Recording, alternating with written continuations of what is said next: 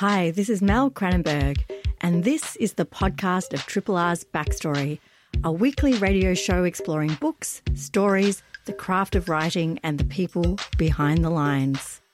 Backstory is broadcast live on Triple R from Melbourne, Australia, every Wednesday. Hope you enjoy the podcast and feel free to get in touch via the Triple R website, Facebook, Twitter, or Instagram. Independent Melbourne Radio 3 Triple R. Sunday was International Women's Day, and I'd like to dedicate today's show to women and gender nonconforming folks. Anyone whose work or life has been dismissed, disregarded, questioned, or underrated because of their gender, how they behave, what they do, who they are. And today's guest has just released a book of meditations on her life, a life uh, as a woman living alone publisher and writer Donna Ward's She I Dare Not Name, A Spinster's Meditations on Life, is a woman looking over her life and finding all the nuance as she eloquently writes, its currents and stagnations, its flow. Meaning and belonging without the automatic answers that family, children, and lovers provide. Donna will join me very, very soon. Triple R on FM, digital, online, and via the app. This book is a meditation on the life that came of choosing the best happiness on offer. It is a meander through my life as an Australian spinster that bears witness to how I created meaning and belonging without the automatic answers that family, children, and lovers provide. I write to shatter the stereotype that shadows me in a singular narrative, a narrative that writes me out of my own society, I write because in the 21st century, others choose or are chosen to live this life more frequently. So writes Donna Ward in She I Dare Not Name A Spinster's Meditations on Life, a collection of interlinked essays that follow a life, its currents and stagnations, its flow. Donna joins me now to talk about this lyrical and nuanced collection and the life, hers, that inspired it. Donna, welcome to Backstory. Thank you very much. I'm really happy to be here. Now, this is a book that I found incredibly moving to meander through with you.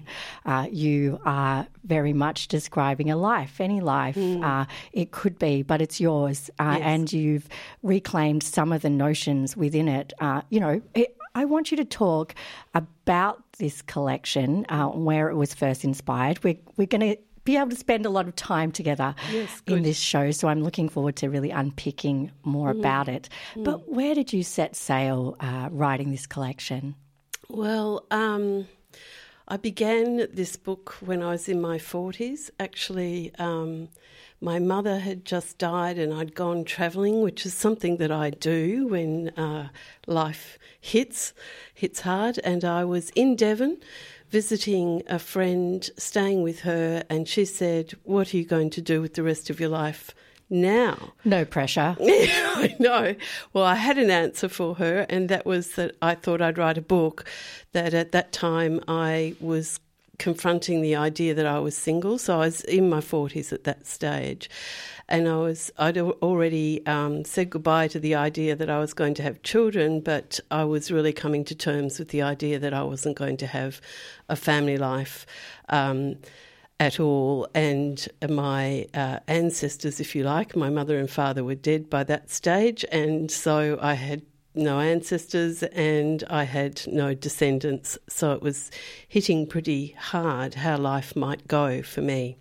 So I said to her, Well, I've been looking at uh, reading books about being single, and they don't seem to cover my life. They cover the lives of single mothers, um, of women who, and men who are separated, divorced, widowed lots of different forms of being single, but um, very few stories about what you would call spinsters. Now, I just want to say I started this book as a single woman and came out a spinster, and I'm not quite sure what that means uh, in um, in our society today. But what it meant for me was I needed a word that really uh, talked about my life and how it goes, and the word that suits is spinster.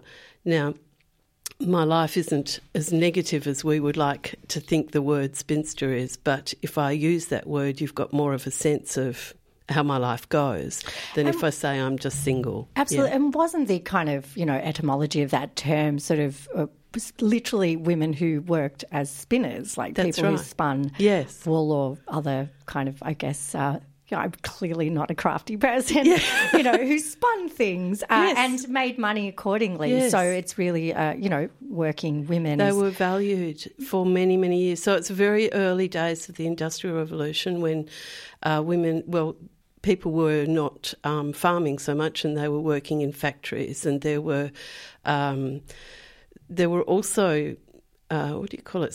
Uh, spil- um, the silk weavers as well. Uh, they were women who were working at weaving silk, and then there was the spinsters who were spinning. And these women were young women, uh, not yet married women. They were seen as highly valued and beautiful and nubile, and uh, a real prize to catch um, into marriage, if you like, um, because they had money in their pocket. So they were they were working and um, fulsome women in many ways. It didn't really lose its um, its value until after Elizabeth I died. So she died in 1603, I think. Um, and a few years after that, maybe 30 years after that, uh, I know the facts are in the book right, but you know, I'm old, sorry, my brain's not working. But uh, somewhere in the, the after that, um, her death, the there were some f- of the first dictionaries were appearing, and it's in those dictionaries that we start to see the term spinster being identified with a woman who has remained unmarried after a certain age, and a bachelor is the term that's used for a man who's remained unmarried dur- after a certain mm-hmm. age, after the age they consider to be legitimate. And but both terms have had times of greatness and times of uh, not so greatness. Bachelors, uh, the word bachelor and, and bachelors in America in the late um, 1800s, uh, late 18th, 19th century. So I'm thinking about 1890. Uh, at that time, after the Civil War in America, there were a lot of single men, and they were considered rogue bachelors, and they were considered a threat to civil society. they So- still somewhat are. Yes. yes, but they don't carry that negativity. In fact, you know, with our current shows and everything, bachelors and bachelorettes are highly glossed, very attractive young people about to get married. Yeah, and it's important to note this book is not a polemic. It's not Mm. a, um, you're not sort of, you know, like following or ascribing, you know, in this kind of doctrinaire way to to any of the ideas that we that we toss up in in modern, you know, like No. uh, like in second wave, third wave, or Yes. fourth wave feminism. Although it crosses all of those Mm. time periods, and you know, and is sort of a really interesting running theme because regardless of all of these things going on, being a person alone, particularly a woman alone, is something that is still a highly defined act or Mm. seen as such, even if it is, as you very much describe, you sort of like somewhat falling like Icarus to your fate, uh, as you as you put it. Although you go back and forth on this, and this is again what I love. This is very much a meditation on things. You're, you know. It, it's heavily philosophical. It's dreamlike. You're, you know, you're kind of focusing on um, elemental metaphors.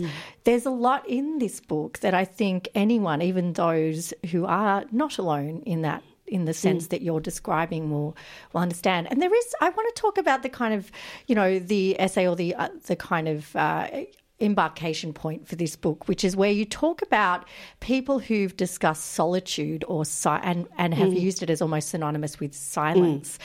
And what, there was a wonderful kind of observation that you make in that that these are people who have you know a broader kind of social network or family beyond that, someone mm. who loves them, who's mm. waiting for them mm. beyond the page, beyond that that period that has a defined beginning and end of solitude. Uh, but you're saying yours is a very different experience because the solitude is continuous and it's a, a different understanding. Can you talk about this notion of continued solitude and how it differs from from the way it's been represented uh, in literature?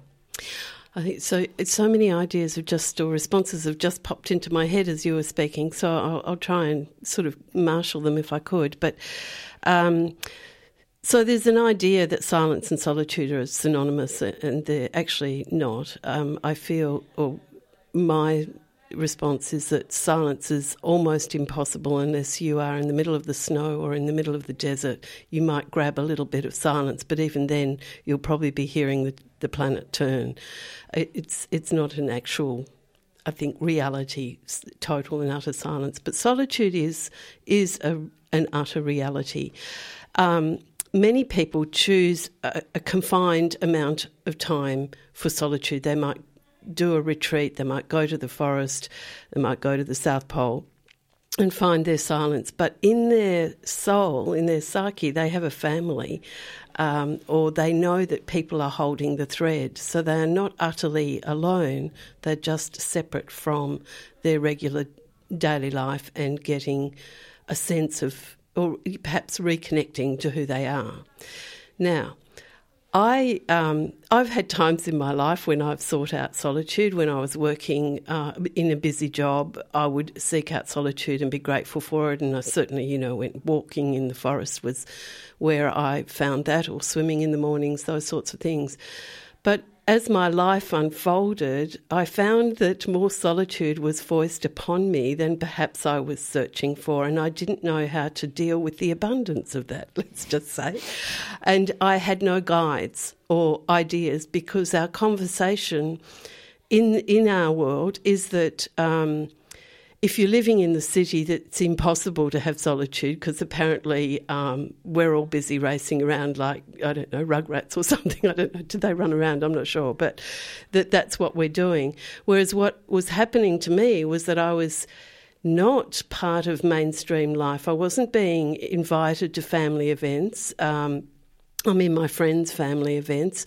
Uh, my family actually were living in Western Australia, so that was too far away to turn up for a Sunday afternoon. But my friends were engaged on the weekends on in family life um, and so therefore not available for me. So even though I might have been walking down the street, I was in solitude, and I'm now calling that urban solitude because it's there. But it's an unstructured solitude, unlike when you choose to go and do a retreat or even take on, take holy orders. Um, there's a structure in that solitude that I didn't have the first clue about. And so I had to work that out for myself. And in the book, I, I, I hope I've talked. Um, written more about that, but it's uh, it's a way you need to find your own structure within this solitude so that it becomes nourishing um, and also so that it contains you when you do get lonely and hit the, the abyss um, or have a midlife crisis mm. like we all do. Um, soli- solitude's a thing that, that gets you through that, and understanding of the structure of solitude gets you through that. It's a really interesting difference, I guess, to this book that, you know, if you think of the classic meditation of like Virginia Woolf's A Room of One mm. One's Own, this idea of never being alone, being mm. the lot of women, particularly, uh, of not having a space that's theirs and seeking that. I think what isn't thought about is that that needs to be buttressed by some support system it for it to really mm. feel secure. And I mm. think, you know, that, you know, when we think of the um, solitary writer or the solitary person. It's often a man who has a support structure that is shady and in the background. Yes. That, uh, yes. That's just making that life possible. Yes.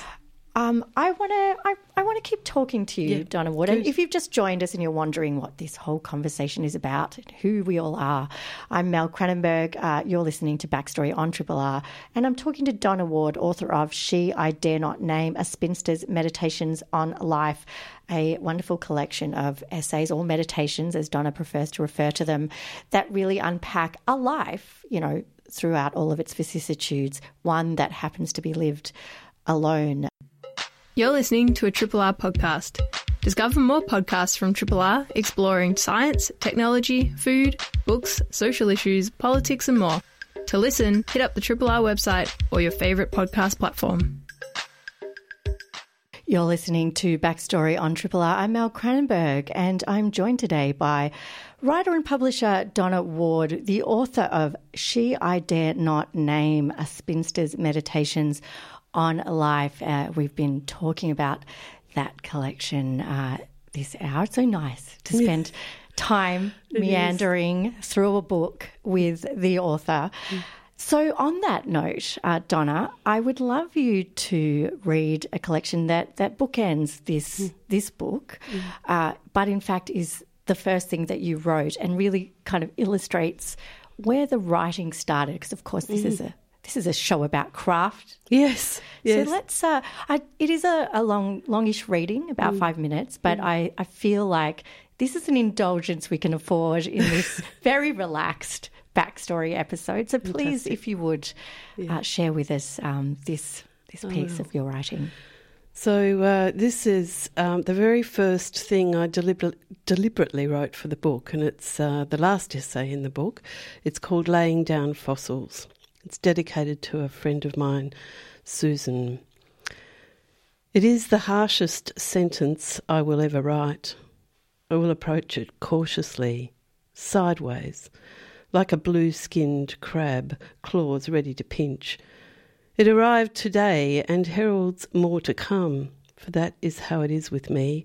A sentence springs like Athena from the head of Zeus, fully formed, adult. Sometimes it's days before I write it.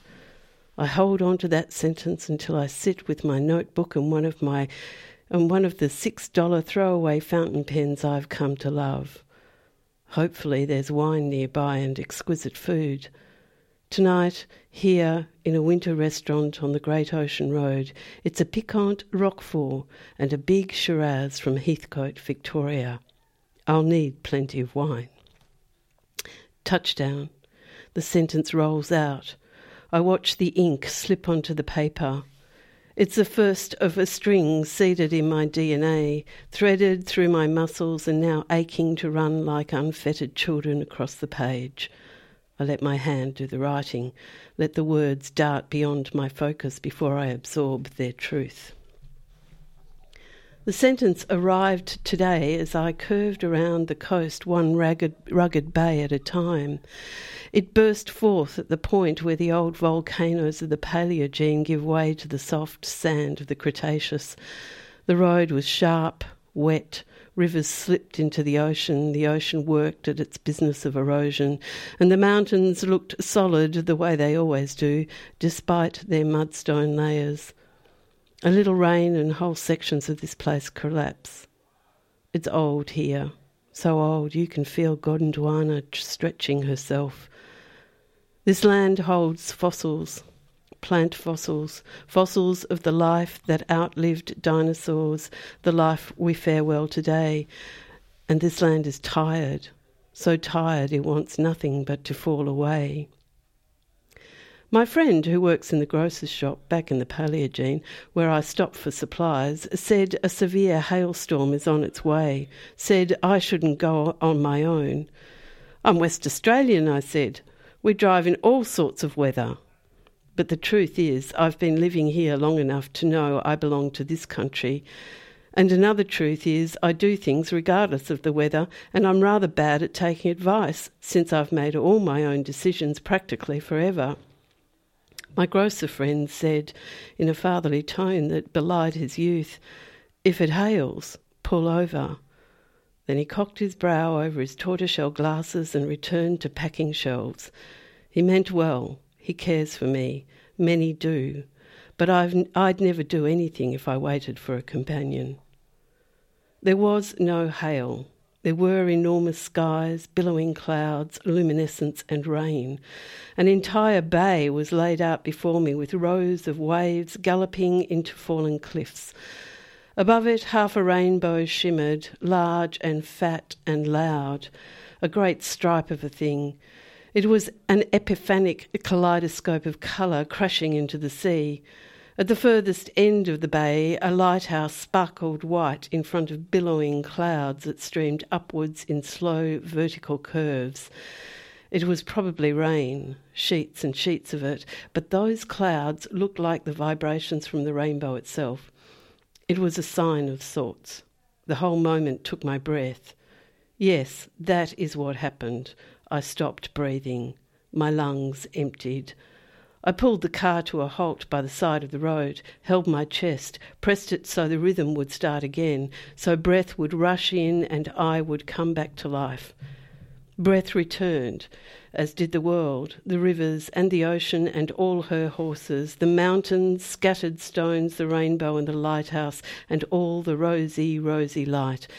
And out of all this beauty the sentence came. It seems a human right as basic as the right to breathe, that everyone has at least one person dedicated to them, a person who would be so distracted by grief they might not survive their loved one's passing. Yet here I am, personless in this world.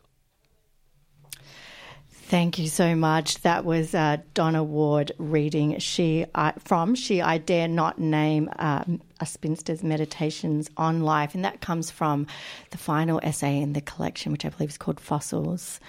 Laying down Lay fossils. Down, laying down Yeah. fossils. Now you've you've organised this collection. I mean, that was an incredibly evocative piece Mm. of reading, and I, I do want listeners to note that in fact all of it is like that. Um, you know, very definitely every stage of this book winds in this quite exquisite use of language, uh, a real focus on the minutiae of writing. You you love to play with language and to get you can really feel you you rolling it around in your head before it goes down on the page. I want to firstly talk about that the the tiny little bricks of this book. Um, you know, how do you write? Do you write like a poet? Is it is this an act of sort of layering on and laying layering off uh, until you kind of build up to a whole? Yes, uh, I have to say, um, I like to write like a poet. Certainly, poetry informs my writing in many ways. Um, sadly, I have to say, I cannot write a poem to save my life. I wrote one once and it got published, but. Sorry. A little bit of an interruption there. um, and it got published. That was a, real um, fantastic moment. But I really uh, am a prose person, but I'm certainly using the techniques and the and the structures of poetry, and I do that because poetry can just really get so much packed into f- a few words.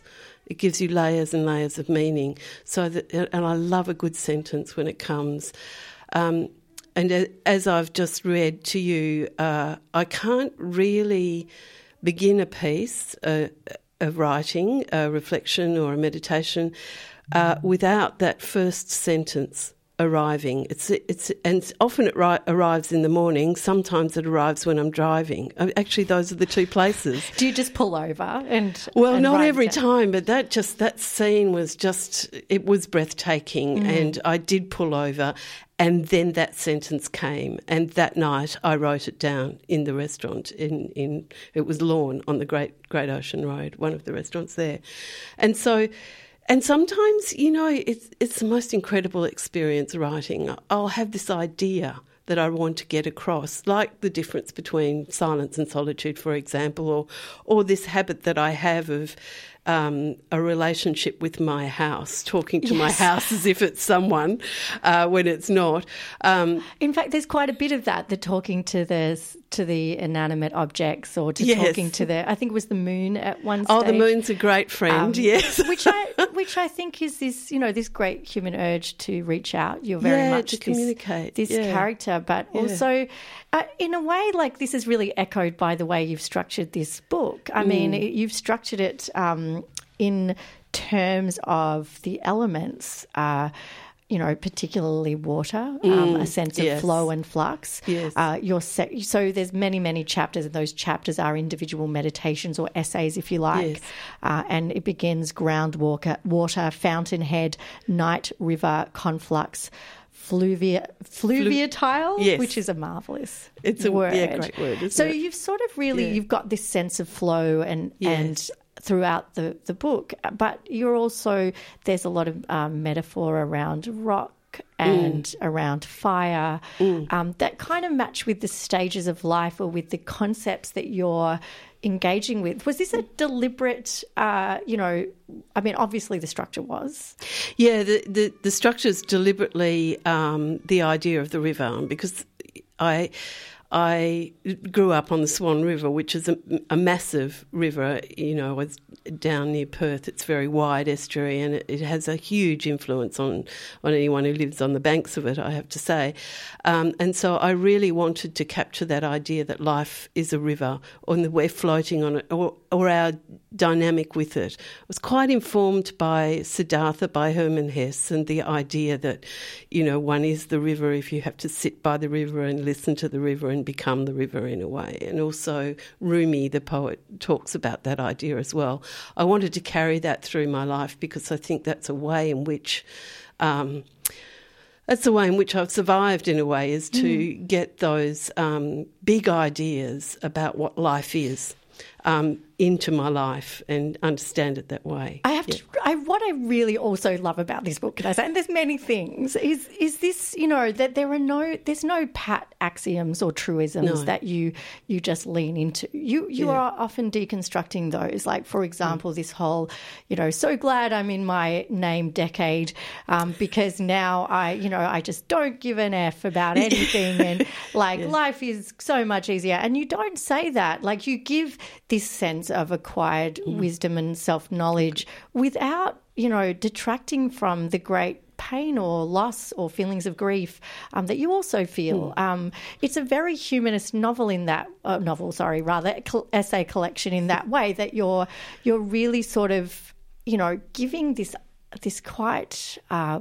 I won't say unvarnished because it's very beautifully woven, but a real sense of a real life. Mm, you're not trying to sort of be a um, I am not a wise woman that you can project your stuff on. I'm a I'm a richly yes. interesting, nuanced human. Yes, and I, I look. I think uh, everyone has a life um, offered to them. Uh, and the best thing that we can do is step up to the life we have at hand. I could have felt, I did for many years, feel terrible about the lot that I was given because this was certainly foisted upon me. I had a different plan. Uh, but I think even in that, there's so much to be learnt from it. So, you know, I needed to step up to the grief and I needed to have every inch of it so that I knew what that was. Because in the end, we, we're all river and, and water and stone and flesh, and we have this incredible opportunity I, I, still, you know, it, it, makes me emotional to think about it. We have an incredible opportunity. It is a minuscule amount of time to experience what it's like to be consciousness in flesh, and then it's over. And I just, you know, that's an amazing thing really, to me, and it, it it boggles my mind every day that that's what we've got. It's been really lovely to spend a relaxing nearly hour with Donna Ward, author of She I Dare Not Name. Long form interviews truly are a delight. Yes. I hope you're enjoying it, all of you listeners out there as well. Donna, I would love to talk a little bit about one of the, the parts or you know of your book that you know, really moved me, which was, you know, you describing um, becoming unwell, having a horrible kind of, you know, uh, tinnitus like sort of presentation that meant you had to go uh, to a doctor and talk about, um, you know, next steps and. Mm.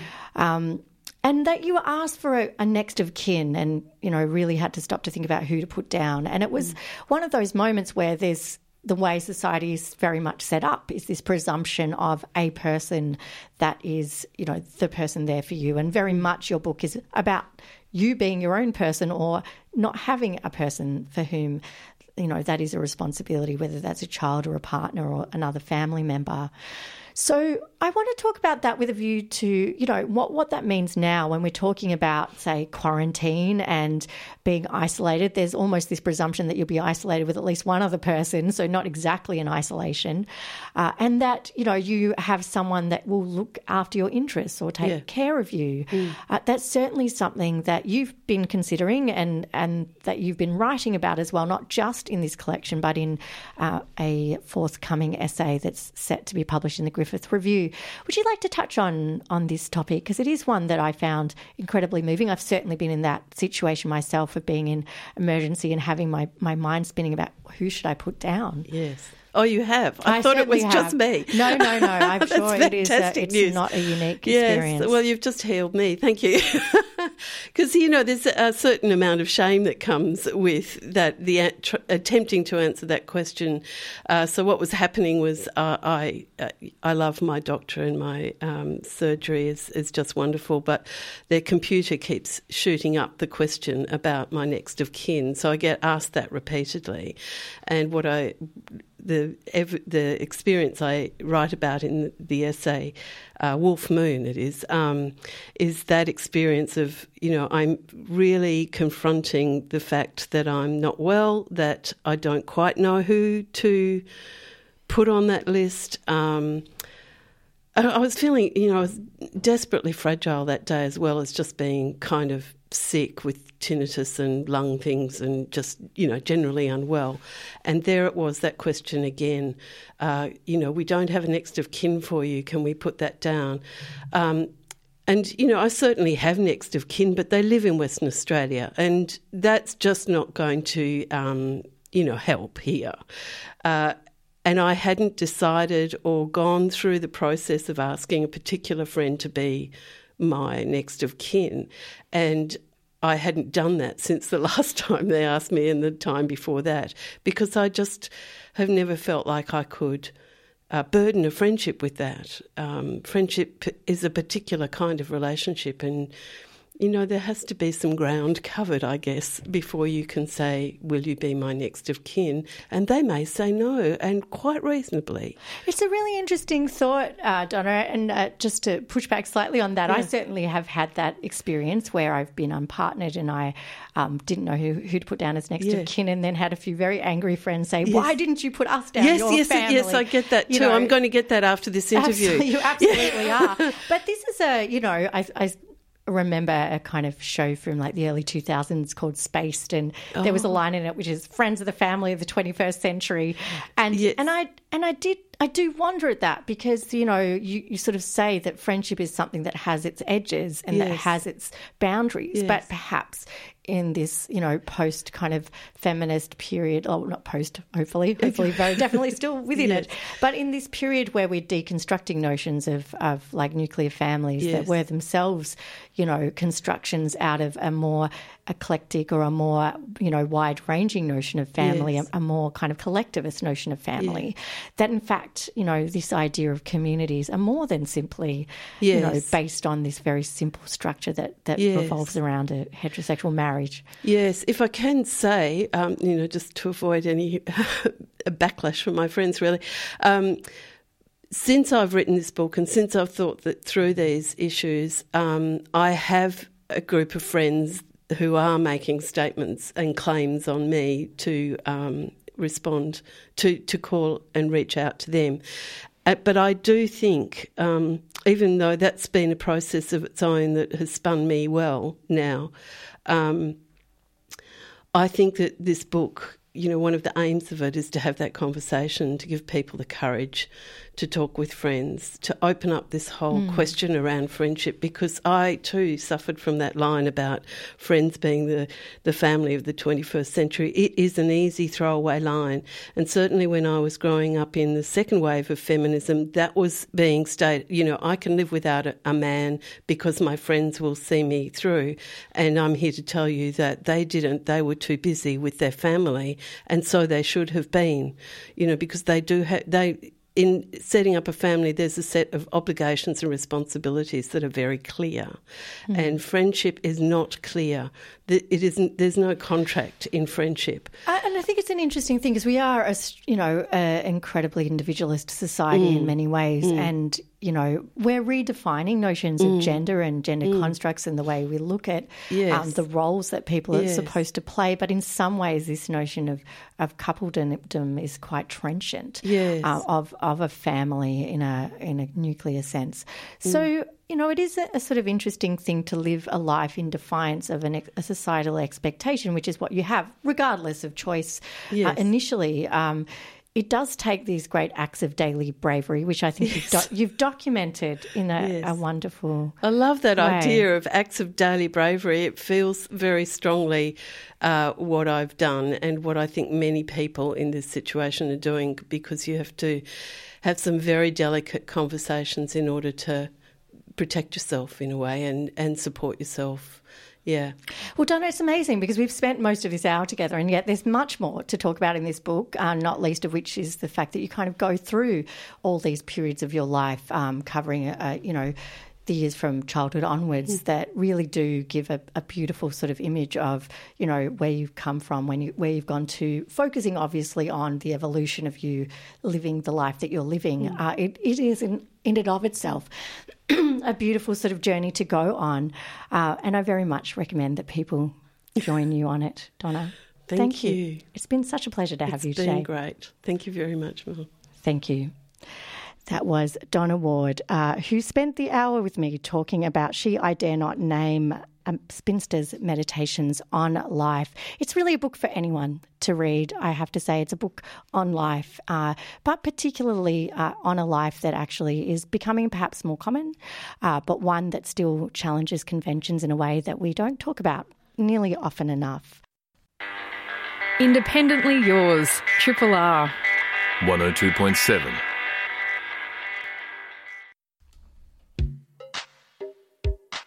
Hi, this is Mel Cranenburgh. Thanks for listening to the podcast of Triple R's Backstory, a weekly radio show exploring books, stories, the craft of writing, and the people behind the lines. Backstory is broadcast live on Triple R from Melbourne, Australia every Wednesday. Hope you enjoyed the podcast and feel free to get in touch with us via the Triple R website, Facebook, Instagram, or Twitter.